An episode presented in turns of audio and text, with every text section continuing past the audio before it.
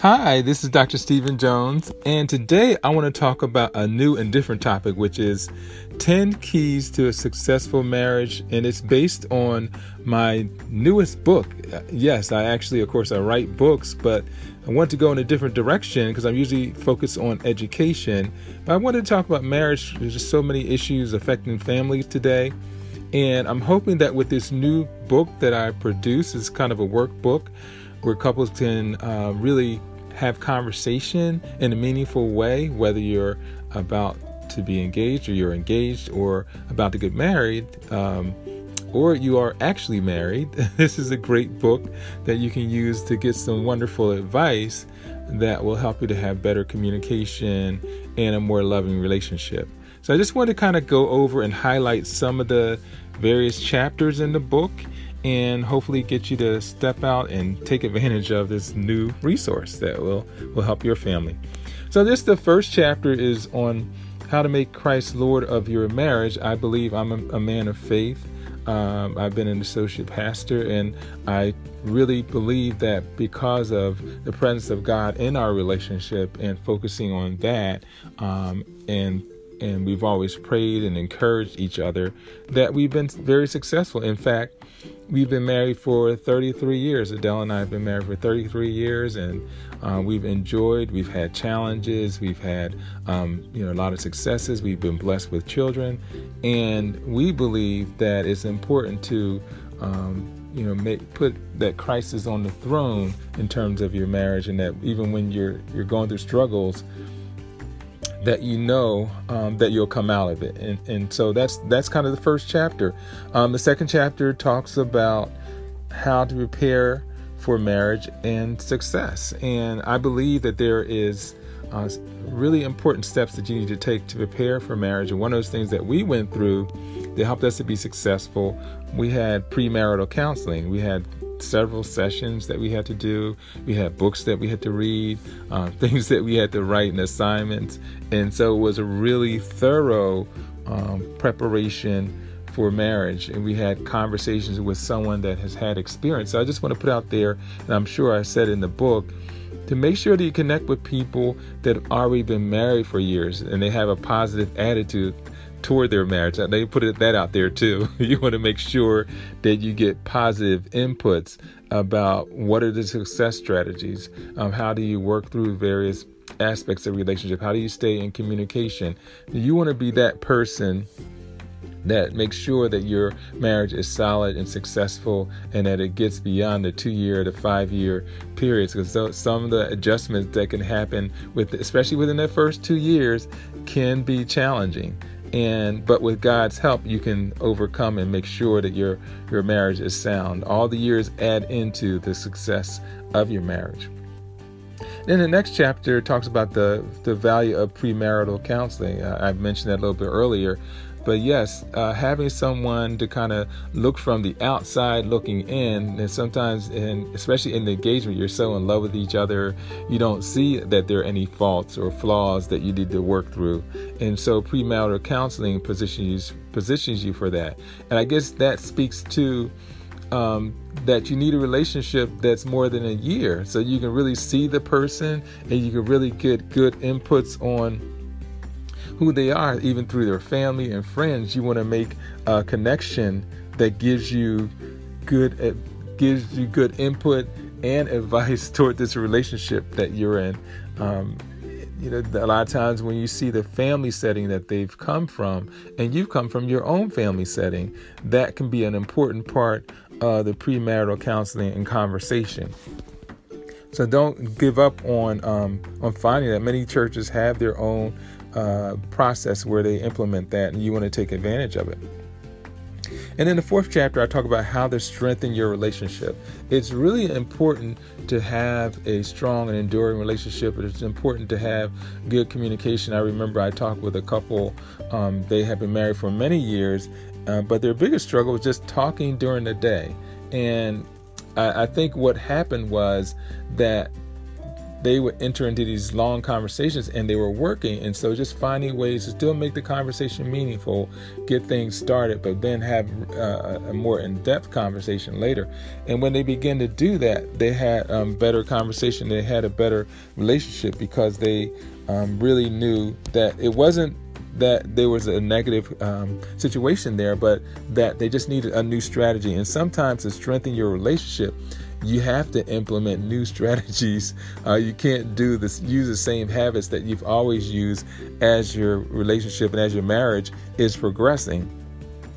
Um, and then, even in strengthening your marriage, you want to read books. You want to certainly have the Bible as a guide. You want to listen to things that encourage you and keep you motivated. These are all things you want to surround yourself with positive people. These are all the things will help to strengthen as a key to your marriage.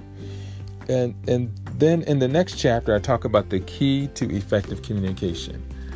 Oh, this is so important. Communication throughout the day, communication in the morning. Sometimes the weeks can get so busy and just fly by.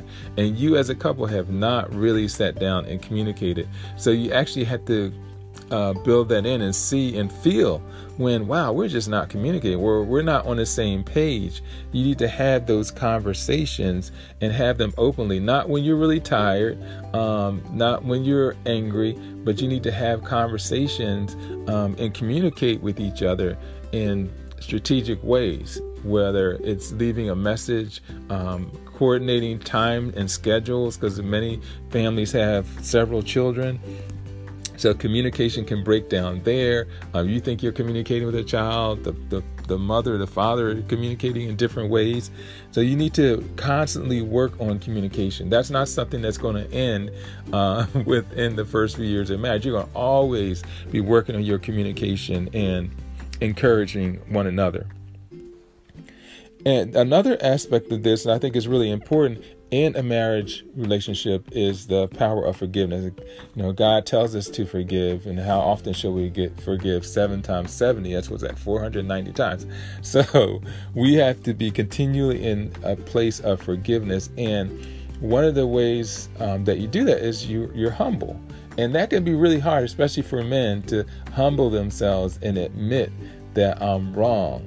Um, I don't know whether any of you watched uh, Happy Days. Um, Fonzie used to have such a problem with saying, I'm wrong. But you have to literally say to your spouse, I'm wrong, or to the person that you're engaged to, I'm wrong. And especially when you're practicing that as an engaged couple, that reassures the person that you're about to be married to that when there are conflicts, when you are wrong, and when there is a need for forgiveness, that you can do it.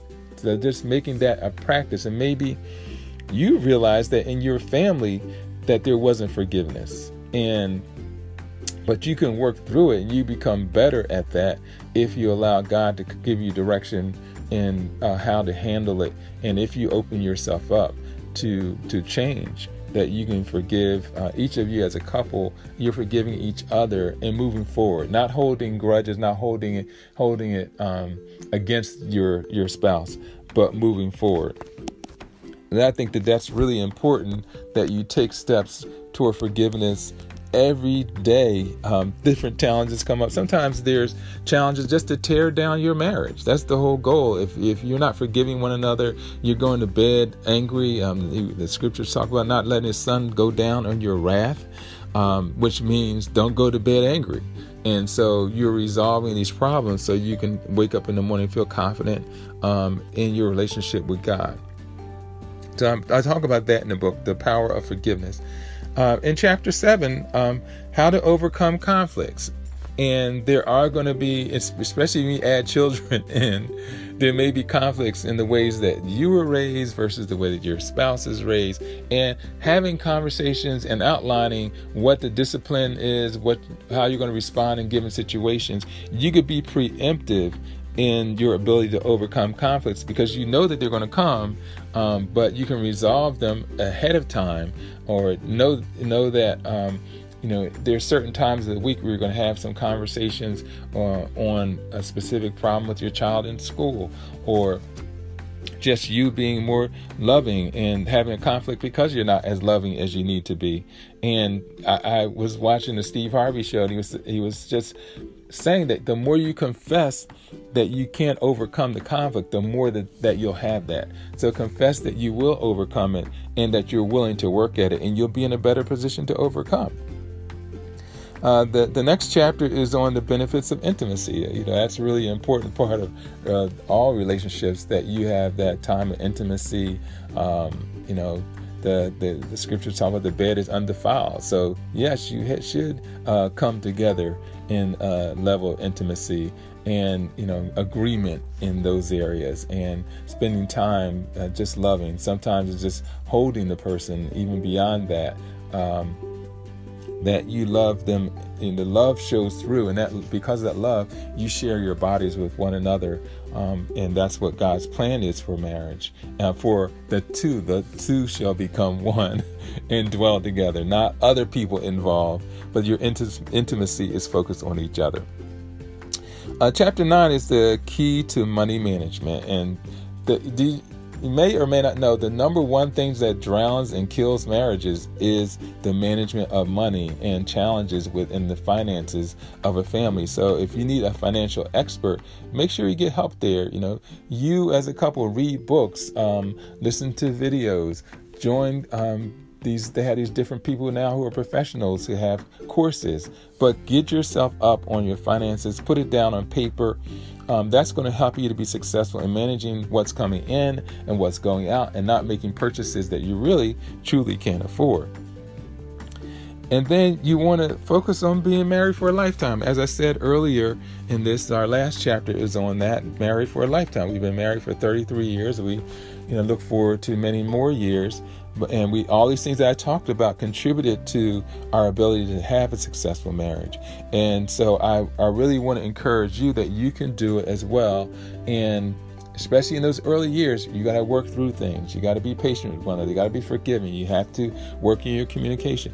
All these things add up to a successful marriage, and you want to be that. And that's what I wanted to bring up because I just seen what can happen. And I in the book I actually have uh, individuals who've been married anywhere between 10 to, to 30 years who give their insights in terms of marriage. So you want to make sure you take advantage of those.